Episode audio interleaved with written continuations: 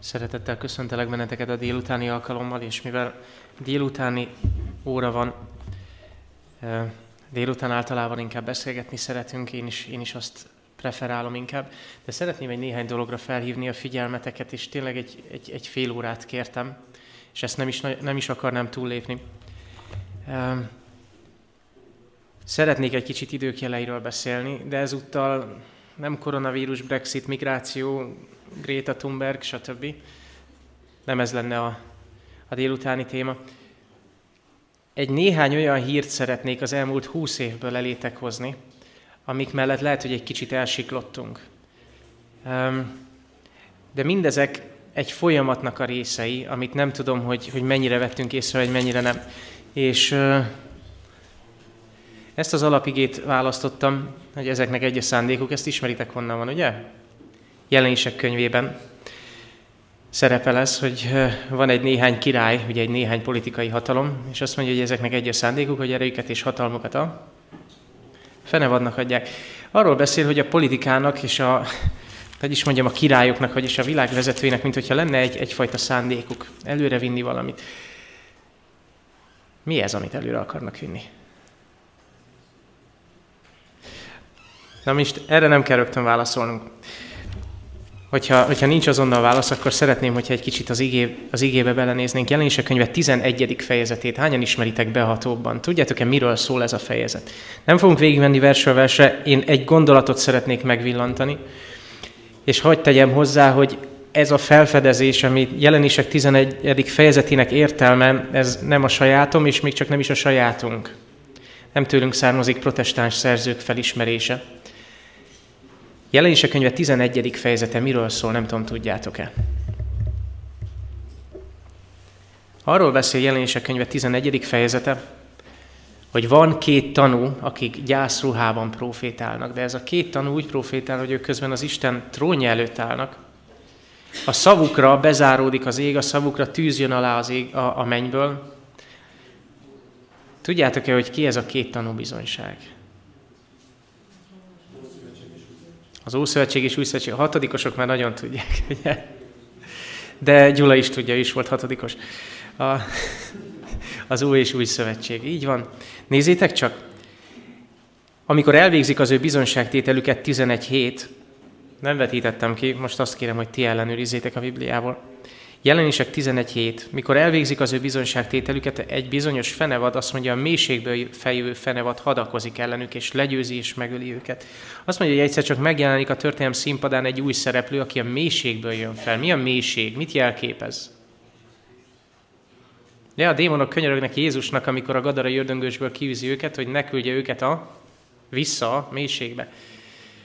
A mélység az a démoni világnak a jelképe, és ugye jelenések könyve jelképes beszéd.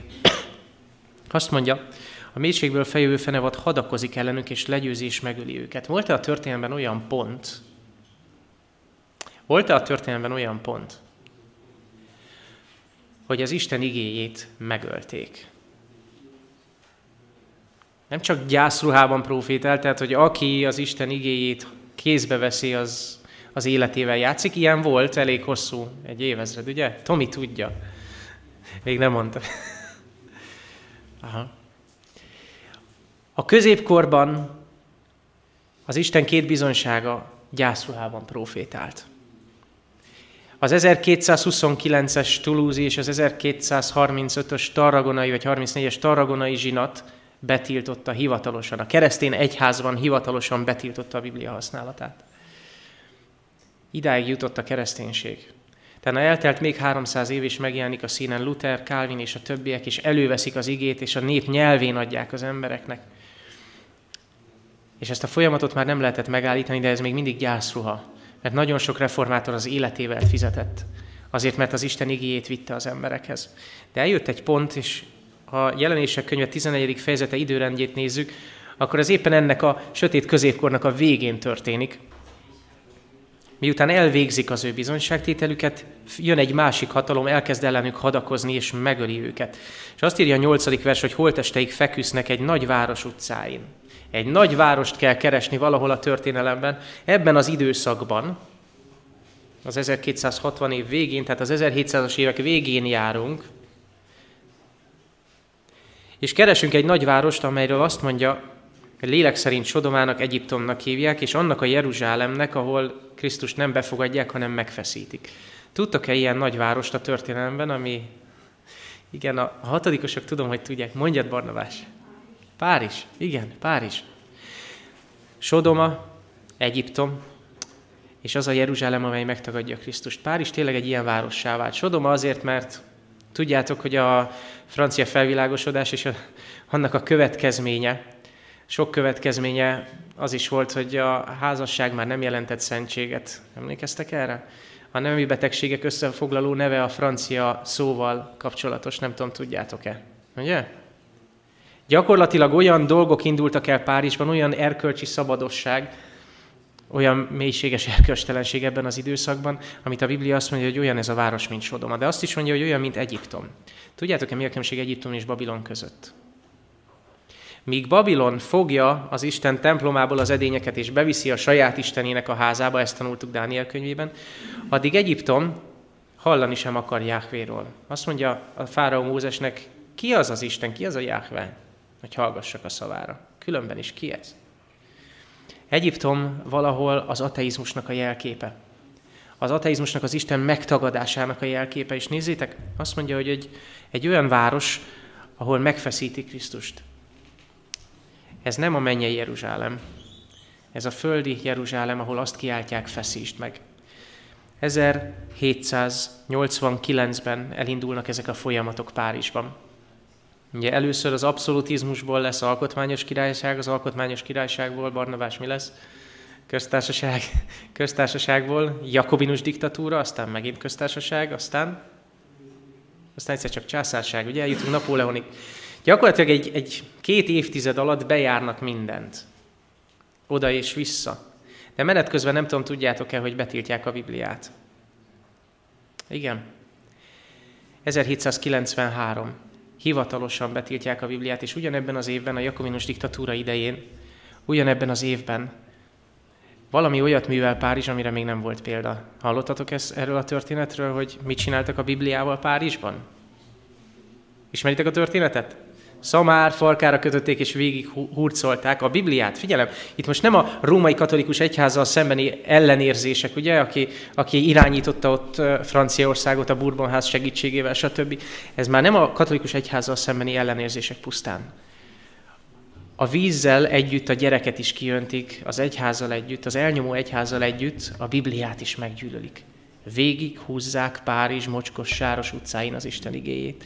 Azt mondja, hogy a földnek lakosai nem engedik sírba tenni ennek a két tanúbizonyságnak a holtestét. Megölik a Bibliát az utcán. De azt mondja, hogy három és fél napig, azaz három és fél évig nem engedik azt sírba tenni. De három és fél nap múlva, három és fél év múlva életlelke adaték Istentől ő beléjük, és lábaikra állnak.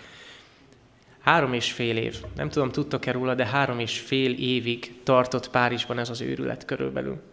Három és fél év után újraengedélyezték a Biblia használatát, és újraengedélyezték az egyházak működését. Az egyház működés, a kereszténység engedélyt kapott, hogy létezzen. 1797-ben. 93. októbertől 97 tavaszáig három és fél év telt el. És képzeljétek el, azt mondja a Biblia nekünk, hogy nagy félelem esett azokra, akik őket nézték, és hallának nagy szózatot az égből, amely ezt mondja nekik, jöjjetek fel ide, és felmenének az égbe, felhőben, és láták őket az ő ellenségeik.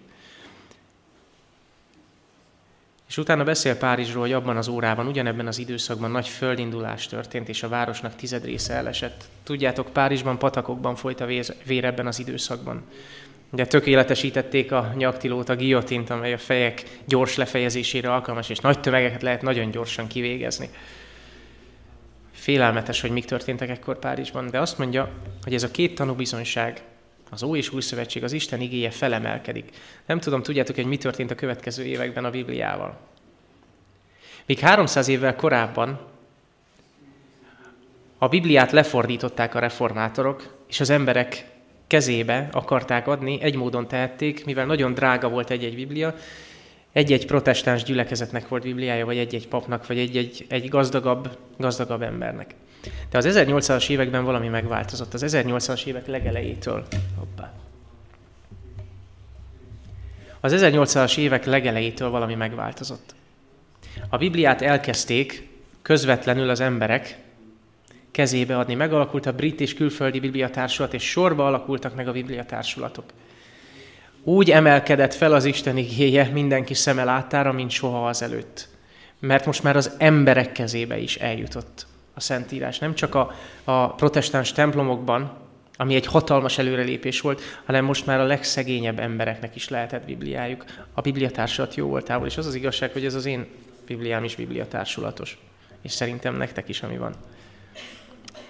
Innen származik az egész. És ez egy nagyon-nagyon különleges felismerés volt nekem, amikor ezt a proféciát megtaláltam. És, és olvastam magyarázatokat, amelyek tényleg teljesen, teljesen egybehangzóak, és nagyon-nagyon logikusak. A nagy küzdelemben Ellen White ezt hosszabban kifejti. De szeretném, hogyha látnátok, vissza tudunk térni a... Sajnos megmozdítottam, és elment a kép. Meg tudjátok igazítani nekem? Hogy legyen újra a kép? Uh-huh. Oh, köszönöm, nagyon jó. Mivel az egész Franciaországra koncentrál, szeretném, hogyha egy kicsit, egy kicsit, most nem Amerikáról, hanem Európáról gondolkodnánk. Nem tudom, olvastátok-e, hogy, hogy hallottatok-e már az Európai Katolikus Püspökök konferenciájáról? Az a rövidítés, hogy Comece. Comece. Hallottatok már róla? Akkor szeretettel ajánlom figyelmetekbe a honlapjukat olvasásra. Nagyon érdekes cikkek vannak fent, egy 2017-es cikket olvasok. 2010 és 15 között írja ez a, ez a lap. Megnőtt az Európában a vasárnap, megnőtt Európában a vasárnapi dolgozók száma. Az Európai Unió Püspöki Konferenciának bizottsága vallja, hogy a szabad vasárnap az európai szociális modell elengedhetetlen alapillére. Tehát Miért van szüksége vasárnapra? Kinek van szüksége? A társadalomnak, ugye? Szociális modell elengedhetetlen alapillére. Az Európai Vasárnap Szövetséggel karöltve mindenkit tetre hívunk, hogy megmutassuk, milyen nagy szükség van egy EU szintű szabályozásra. Szeretnétek egy EU szintű szabályozást? Emlékeztek még a 15-ös bolt zárra? Ugye Magyarországon is volt 15-ös, 2015-ben egy boltzár, jól emlékszem, hogy 15, nem akarok rossz dátumot mondani. Nézzétek, ez a folyamat akkor megállt, de ez nem jelenti azt, hogy véget ért. E, az Európai Püspöki Konferencia, az Uniós Püspöki Konferencia, azaz a Római Katolikus Egyház európai szárnya szeretne elérni valamit. Mit? Azt, hogy EU szintű szabályozás legyen arra, hogy a társadalom megkapja a szabad vasárnapot. Na most én abszolút nem vagyok a szabad vasárnap ellen abban a tekintetben, hogy én is szeretek a családommal otthon lenni vasárnap, ugye? Egy csomó mindent lehet együtt csinálni.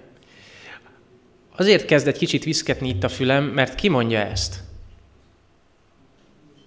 Az az egyház, és annak az egyháznak a képviselői és vezetői, akiket ismerünk az elmúlt 2000, de inkább 1700 évből. Ugyanaz az egyház mondja, amelyik 1229-ben betiltotta a Bibliát Toulouse-ban, majd 34-ben Tarragonában, stb. És egy EU szintű szabályozást szeretne. Magyarul megint szeretne valami ötletet adni, hogy milyen törvényeket hozzon az Európai Unió. Törvény hozásba szeretne, szeretné a szavát éreztetni. Na most itt vannak, van némi akadály, mégpedig az európai alkotmány.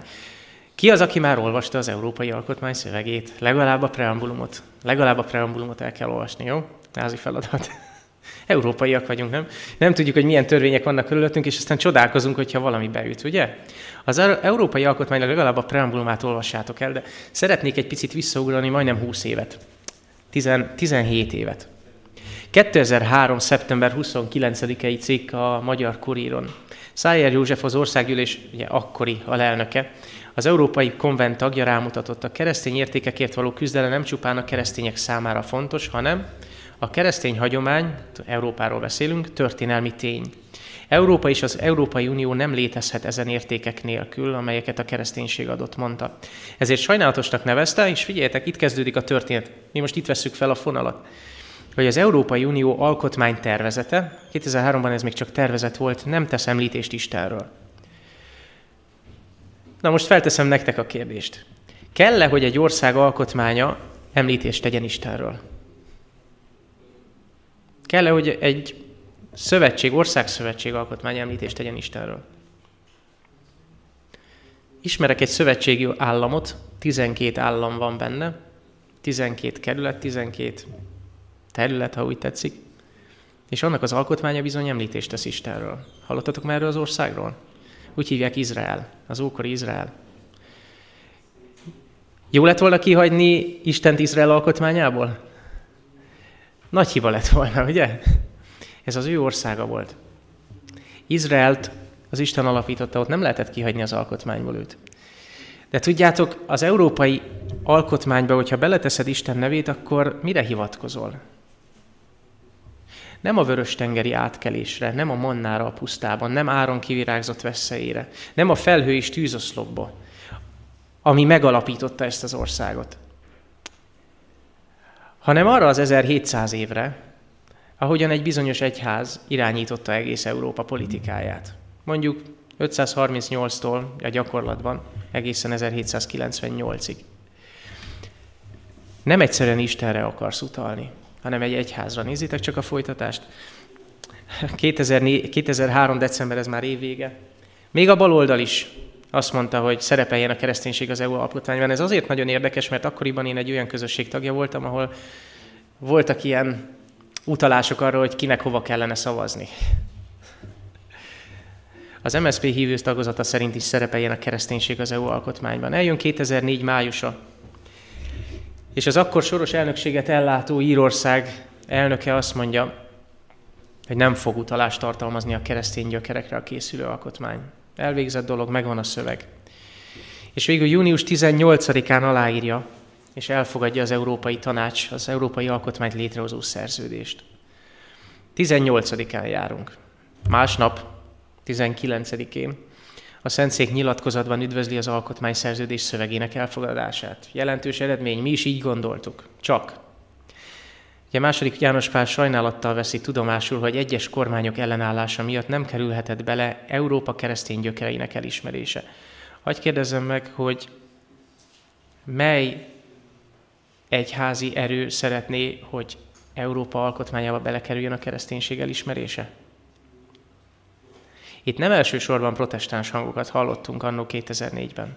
Voltak protestáns megnyilvánosok, de ez elsősorban római katolikus indítatás volt. Olyannyira, hogy szeretnék egy, egy katolikus történésztől idézni, aki értékeli ezt a helyzetet, az európai alkotmányt. A keresztény hagyományokra való utalás elmaradása egy nyilvánvaló történeti tény elhallgatását jelent is, egyben kísérlet Európa múltjának átértékelésére. Az, hogy az európai alkotmányban nincs benne, hogy Európa keresztény, az valójában csak a történelem el, elhallgatása. És hogy miért a francia forradalommal kezdtük, nézzétek, hogy folytatja a történész. Pontosabban jogász, jogtörténész. Alkotmány jogilag nem indokolt a hallgatás, ha csak nem tekintjük a francia alkotmányos berendezkedést kizárólagosan követendőnek. Tehát itt vagyunk több mint 200 évvel a nagy francia forradalom után. Itt vagyunk több mint 200 évvel a francia felvilágosodás után, és az európai alkotmány úgy tűnik, ez szerint az elemző szerint, hogy a francia modellt követi. Vissza fogunk térni a francia modellre, csak szeretném ezt aláhúzni nektek, hogy egy picit figyeljétek meg. Számos tagállam alkotmányában, és akkor hozza sorba a példákat, hogy Szent Háromságra, Istenre, stb. Ehhez képest sokkal, egy, egy apróság lett volna, hogyha azt mondjuk, hogy Európának keresztény gyökerei vannak. Ugye az európai alkotmány nem beszél a keresztény gyökerekről, azt mondja, hogy minden vallást egyformán tisztelünk. Politikailag ugyanannak az idézetnek a folytatása valószínűleg kontraproduktív, azaz, hogy nem szerencsés, nem, nem lesz jó gyümölcse.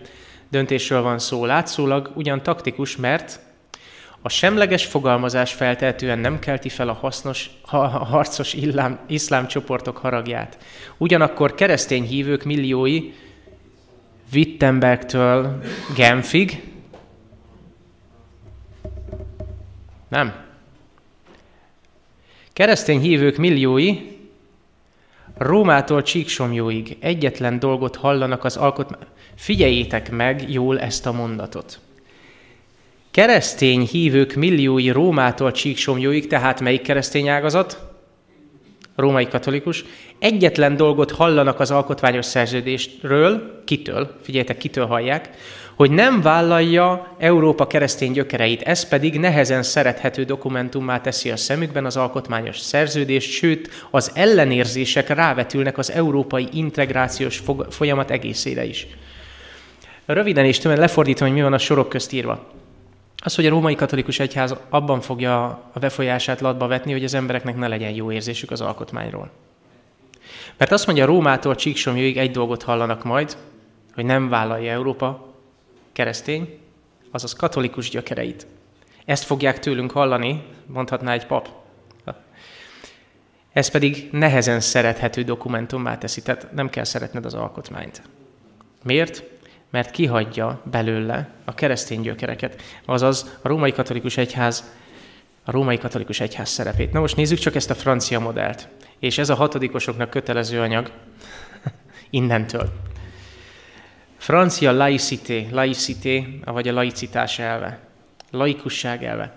Tudjátok-e, mit jelent az, hogy laikus? Mit jelent az a szó, hogy laikus? Hm? Szokták azt mondani, igen, helytelenül használják, a tudatlan ember az a laikus, nem? A laikus az azt jelenti, hogy nem egyházi alkalmazott, tehát nem vagyok én pap, én laikus vagyok, én is laikus vagyok.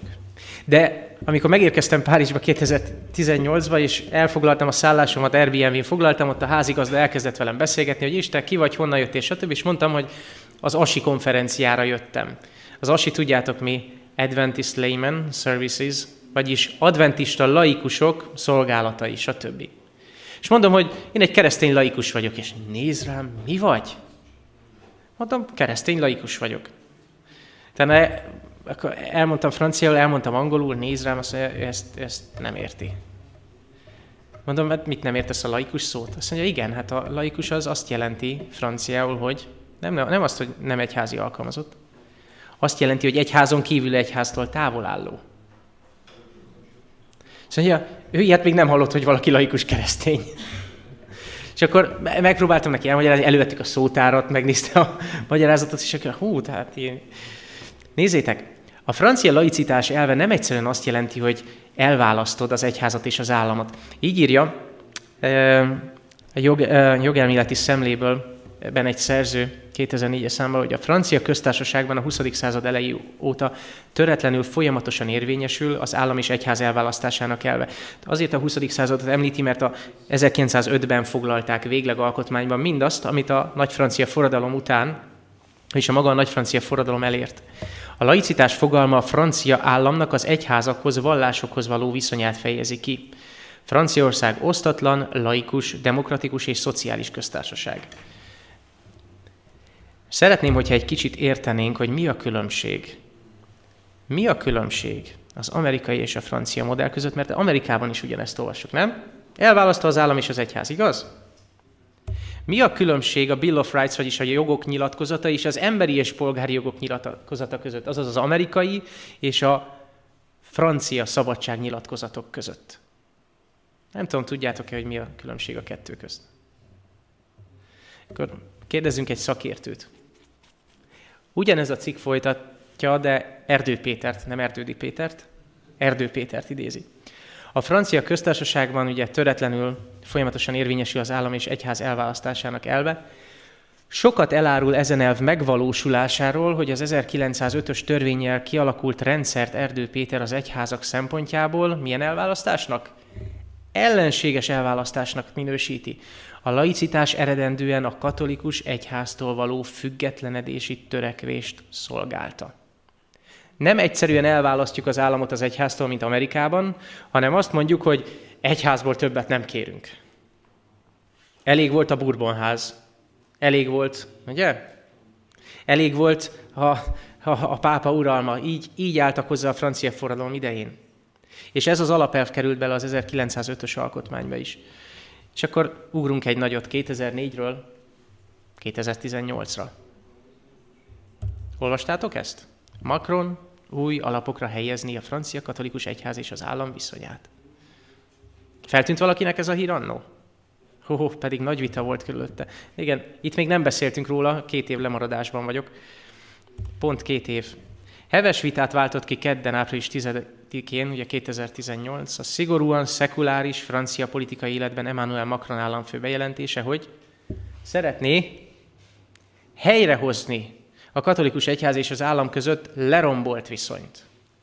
Politikusok egy része szerint az államfő felelőtlenül megsértette az állam vallási semlegességének elvét, a jobb oldal és a katolikus egyház viszont üdvözölte, üdvözölte az újra alapító beszédet.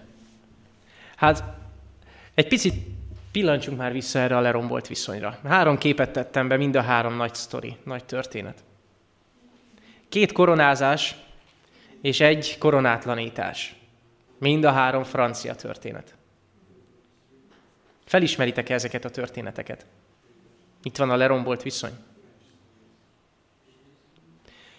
Két koronázás. Baloldali, 800 karácsonya, segítek. Nagy Károly. Nagy Károly a koronát a pápától kapta, ezt tudjátok? Tudjátok. Tudjátok, hogy hogy kapta? Úgy, hogy elkapta a pápa őt, szó szerint.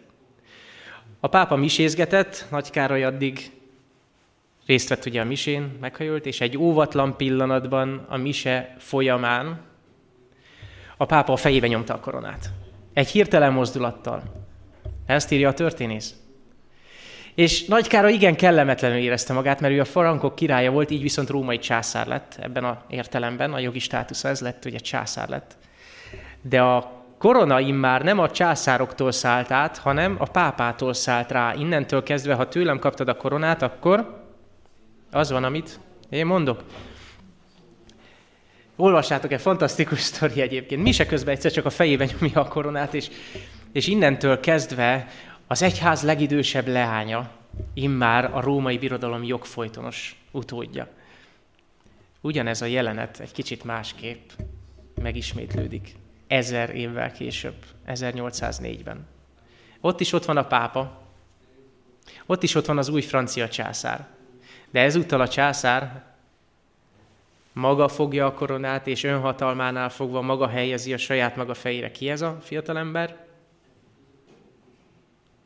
Ezer évvel később?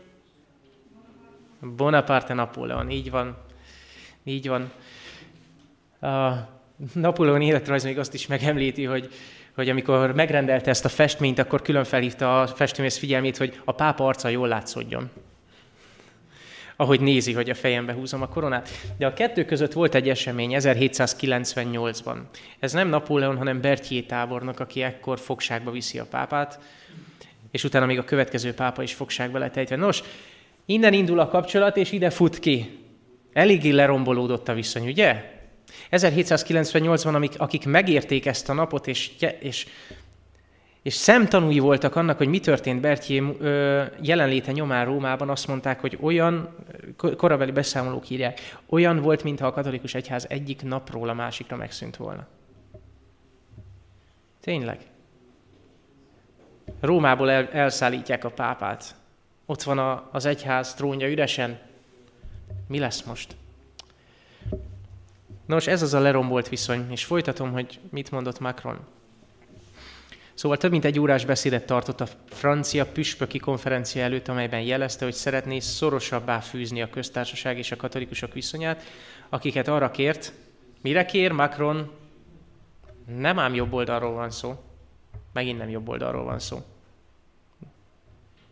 Macron ugye a a európai keresztény jobboldal szemében liberális, meg, meg stb. Nézzétek, mit mond ez a, ez a fiatalember? Azt mondja, vegyenek részt a politikai életben, nemzeti és európai szinten is, hitüknek megfelelő elképzeléssel. Találjanak vissza annak a szerepnek a lényegéhez, amelyet a köztársaságban mindig is betöltöttek. Persze a köztársaságról beszél, az csak az utóbbi 200 év. De amikor visszatalálnak a szerep lényegéhez, amikor részt vesznek a politikai életben európai szinten, ott már nem csak a köztársaságról lesz szó. Nézzétek, Macron beszéde után, és ez a, az újsághírek eddig tartanak, még két dia van hátra ezen kívül. 2017-est idéztem, most egy 2018-as tanulmány ami a jövőről, a fejlődésről, az európai lehetőségekről szól, a jelen mindenféle gazdasági és ökonómiai és ökológiai válság fényében. Ez a konferencia újra nyilatkozott. És ebben a nyilatkozatban, ebben a tanulmányban ezt olvasom. Hisszük, hogy az EU állampolgároknak joguk van a megfelelően előnyös munkaórák számához, amelyek elvi alapon nem eshetnek ünnepnapokra és vasárnapra. Az Európai Vasárnap Szövetség támogatásával, figyelj, egy évvel ezelőtt is ugyanez volt. Megint a Püspöki Konferencia és a Vasárnap Szövetség. Támogatásával kifejezzük, hogy elkötelezettek vagyunk annak célja iránt, hogy a vasárnap mint egy idejű, tehát nem ekkor tartod a vasárnapot, vagy akkor, tehát az, hogy mi szombaton tartjuk az ő vasárnapjukat, ilyen értelemben nem, egyidejű munkanap, vagy egyidejű nyugalomnap. A vasárnap, mint egyidejű nyugalomnap visszaintegrálódjon az európai törvénybe. A vasárnap, mint egyidejű nyugalomnap integrálódjon vissza az európai törvénybe. A vasárnap az egyetlen nap a héten, amely lehetőséget arra ad arra, hogy mind társadalom időt töltsünk egymással. Ki az, aki ismeri ezt a mondatot? Valahonnan máshonnan. Lehetőséget ad arra, hogy időt töltsünk egymással. Ez idézet a Laudato Si-ből. Mármint, hogy elég laza idézet, de gyakorlatilag ezt írja eh, első Ferenc pápa Laudato szíven, hogy a vasárnap különösen fontos, mert ez az a nap, amely helyreállítja a kapcsolatot, helyreállítja az egységet. Az ember és az Isten, az ember és az ember, az ember és a természet között. Ugye felvetődik bennem a kérdés, hogyha az európai alkotmányba belekerül a keresztény gyökér, amire nem Wittenbergtől Genfig, hanem Rómától Csíksomjóig van igény elsősorban, elsősorban, akkor az vajon mit fog még magával hozni az európai törvényhozásban? Mert hogyha az alapokat elkezdett kicserélni, akkor azokra az alapokra már megfelelő téglákat tovább lehet építeni. És a célkitűzés az Európai Püspöki Konferencia szerint elég egyértelmű. Európai törvényt akarunk ami a vasárnapot egyidőjű nyugalomnappá teszi. Törvény szinten. Szeretnétek-e olyan országban és olyan világban és olyan Európában élni, ahol törvény biztosítja a valláshoz való jogotokat? Most törvény biztosítja a jogotokat. Szeretnétek-e olyan Európában élni, ahol törvény kötelez a vallási jogaid gyakorlására, magyarul vallási kiváltságaid gyakorlására, magyarul kötelező kötelező nyugalomnap. Hogy hangzik? Rosszul hangzik. Számomra rosszul hangzik, nem csak azért, mert szombat ünneplő vagyok. Megmondom őszintén, én vasárnap ünneplőként is egy kicsit rosszul érezném magam. Úgy értem, hogyha szombatot akarnák beletenni az európai alkotmányba, akkor is rosszul érezném magam. Mert ha csak nem egy olyan nép vagyunk, ha csak az Európai Unió nem olyan népek szövetsége, akiket átvitt az Úr a Vörös-tengeren, felhő és tűzoszlopal, akiket mannával letetett, és ott van a, a törvényadás és a sínai hegy, ha csak nem ilyen tapasztalatokon mentünk át, ami összetart minket, és aminek szint szemtanúi voltunk. Ha csak nincs ilyen tapasztalat, akkor nem lehet törvénybe iktatni a kereszténységet. Ha van ilyen tapasztalat, akkor lehet azt mondani, hogy igen, most már mindannyian láttuk, hogy él az Isten, láttuk, ezért legyen a törvényeink része, csak hogy Európában pont nem ez a tapasztalat. Ha Európa történetére visszatekintünk, akkor a lelkiismereti jogok sárba tiprása az egy, nem is tudom, mint egy, mint egy refrén úgy jött vissza évszázadonként. Azt mondjuk, hogy angol polgári forradalom pedig valójában skótvallás háború. Három baj van vele, ugye mind a három szó rossz. Azt mondom, hogy hogy délszláv válság vallási alapú. Pedig ez 20. század vége. Azt mondom, 30 éves háború. Minden valahol a vallás és a vallás és a lelkiismeret körül forog. Azt olvasom Ellen White-nál, és ez a záró gondolat. Hamarosan nagy bajok támadnak a nemzetek között, amelyek nem érnek véget, míg Jézus el nem jön. A világ egyre törvényszegőbbé válik, az egyházak egyesítik erőjüket, hogy korlátozzák a vallásszabadságot. Írja Ellen White ezt egy olyan világban, ahol ez egyáltalán nem volt releváns a 19. századi Amerikában.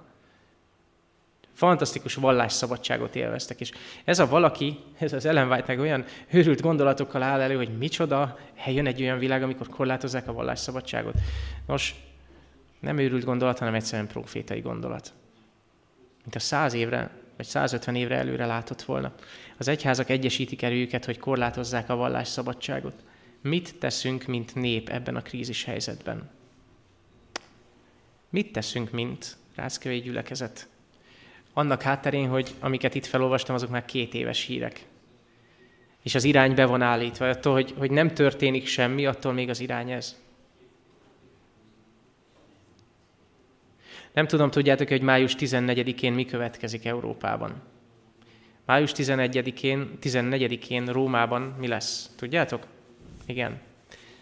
Tudjuk, mert beszéltünk róla, és újra elmondom. Első Ferenc vár egy hatalmas tömeget, politikusokat, aktivistákat, tudósokat, pedagógusokat, hogy újra gondoljuk együtt az Európa, bocsánat, nem az európai, a világszintű oktatás alapjait. Teszi mindezt a Laudato Si évfordulóján, jelezve, hogy a Laudato Si alapuló világszintű oktatási alapokat szeretnék látni. Az a Laudato Si, amit az előbb idéztem, aminek szerves része a bolygó megmentésének eszköze a vasárnap megünneplése, és különösen a vasárnapi misén való részvétel. Mit teszünk, mint nép ebben a krízis helyzetben? Tudjátok, én nem tudom, mi lesz, de most, hogy Olaszországban a legnagyobb a Ugye most már 3000 fölött járunk talán? Elértük már 3000? Négy? Hú, régen néztem híreket. Hú. Nem tudom, hogy ez a konferencia meg lesz-e tartva. Elhalaszták októberre. Ó, köszönöm. Na, valaki frissebb, mint én. Köszönöm. Októberre lett halasztva. Az Isten forgatja a dolgokat. A koronavírus nagyon nem jó. De lehet, hogy az Isten ebben a félelmetes válságban egy pici türelmi időt ad nekünk, nem tudom. Én azért imádkozom, hogy ez a, ez a vírus megálljon, hogy meg tudják állítani. De tudjátok, nem a koronavírus miatt van szükség arra, hogy ez átkerüljön, hanem miattam és miattad. Azt olvasom, mit teszünk ebben a krízis helyzetben, mint nép. Megtisztítjuk lelkünket a Krisztus szavainak való engedelmesség által, megalázzuk szívünket Isten előtt, és megvalljuk bűneinket. Testvéreim, mint soha azelőtt úgy kell most összetartanunk, követve őt csendes hídben és bizalomban egyesülve. Az Úr nem hagyta el népét, és erőnk abban áll, hogy mi sem hagyjuk el őt. Krisztus meghalt, hogy megváltson minket. Azáltal, hogy végtelen váltságdíjat fizetett értünk, megmutatta irántunk való szeretetét. Nem akarja, hogy bárki is elvesszen, hanem hogy mind higgyenek ő benne, és örök életük legyen. Amikor válság van a világban, vagy amikor azt látjuk, hogy azok a dolgok, amiket Ellen vagy 150 évvel ezelőtt leírt, és akkor még teljesen irreleváns volt ilyenekről beszélni, azok a szemünk láttára teljesülnek, a folyamatok beindultak, akkor nem az a dolgunk, hogy elkezdjünk pánikolni, hanem Jézus azt mondja, amikor ezek kezdenek meglenni, nézzetek fel, emeljétek fel a ti fejeteket, mert elközelget a ti váltságotok. Köszönöm a figyelmeteket, ez volt az utolsó dia, és közben lejárt az idő, én itt 27 percnél járok. Szeretném megkérdezni, hogy van-e bennetek kérdés vagy gondolat? Hogyha van, akkor most egy imádsággal lezárjuk, és utána invitálok benneteket, hogy aki szeretne, itt még beszélgethetünk. Rendben? Jó. Akkor kérlek benneteket, hogy álljunk fel egy rövid imádsághoz. Menjél, Atyánk, köszönjük neked a profétai szót. Köszönjük neked azt, hogy te még akkor szóltál, amikor ezeknek még a gyökerei sem látszottak, még a magvai sem. Te már akkor figyelmeztettél minket jó előre, amikor ezek a hírek még nem voltak realitás, és most több mint száz év elteltével, amikor látjuk ezeket kibontakozni. Atyánk, arra kérünk téged, segíts felemelnünk a fejünket. Segíts azt látnunk, hogy Jézus közeledik, hogy ne azok között legyünk, akik elhalnak a félelemtől és azoknak várása miatt, amik a földkerekségére következnek, hanem azok között legyünk, akik, akik felemelik az ő tekintetüket az égre, és azt kiáltják, íme a mi Istenünk, akit mi vártunk. Örüljünk és örvendezzünk az ő szabadításán. Köszönjük neked, Atyánk, hogy Te tényleg szabadítóként küldött Krisztust értünk. Elküldted a keresztre, és elküldted értünk másodszor a dicsőségben. Szeretnénk ott lenni a felhőn, találkozni veled. és szeretnénk minél több embertársunkat, szeretteinket, barátainkat magunkkal vinni, hívni hozzád, hiszen erre küldtél el minket. Fiad Jézus nevében. Amen.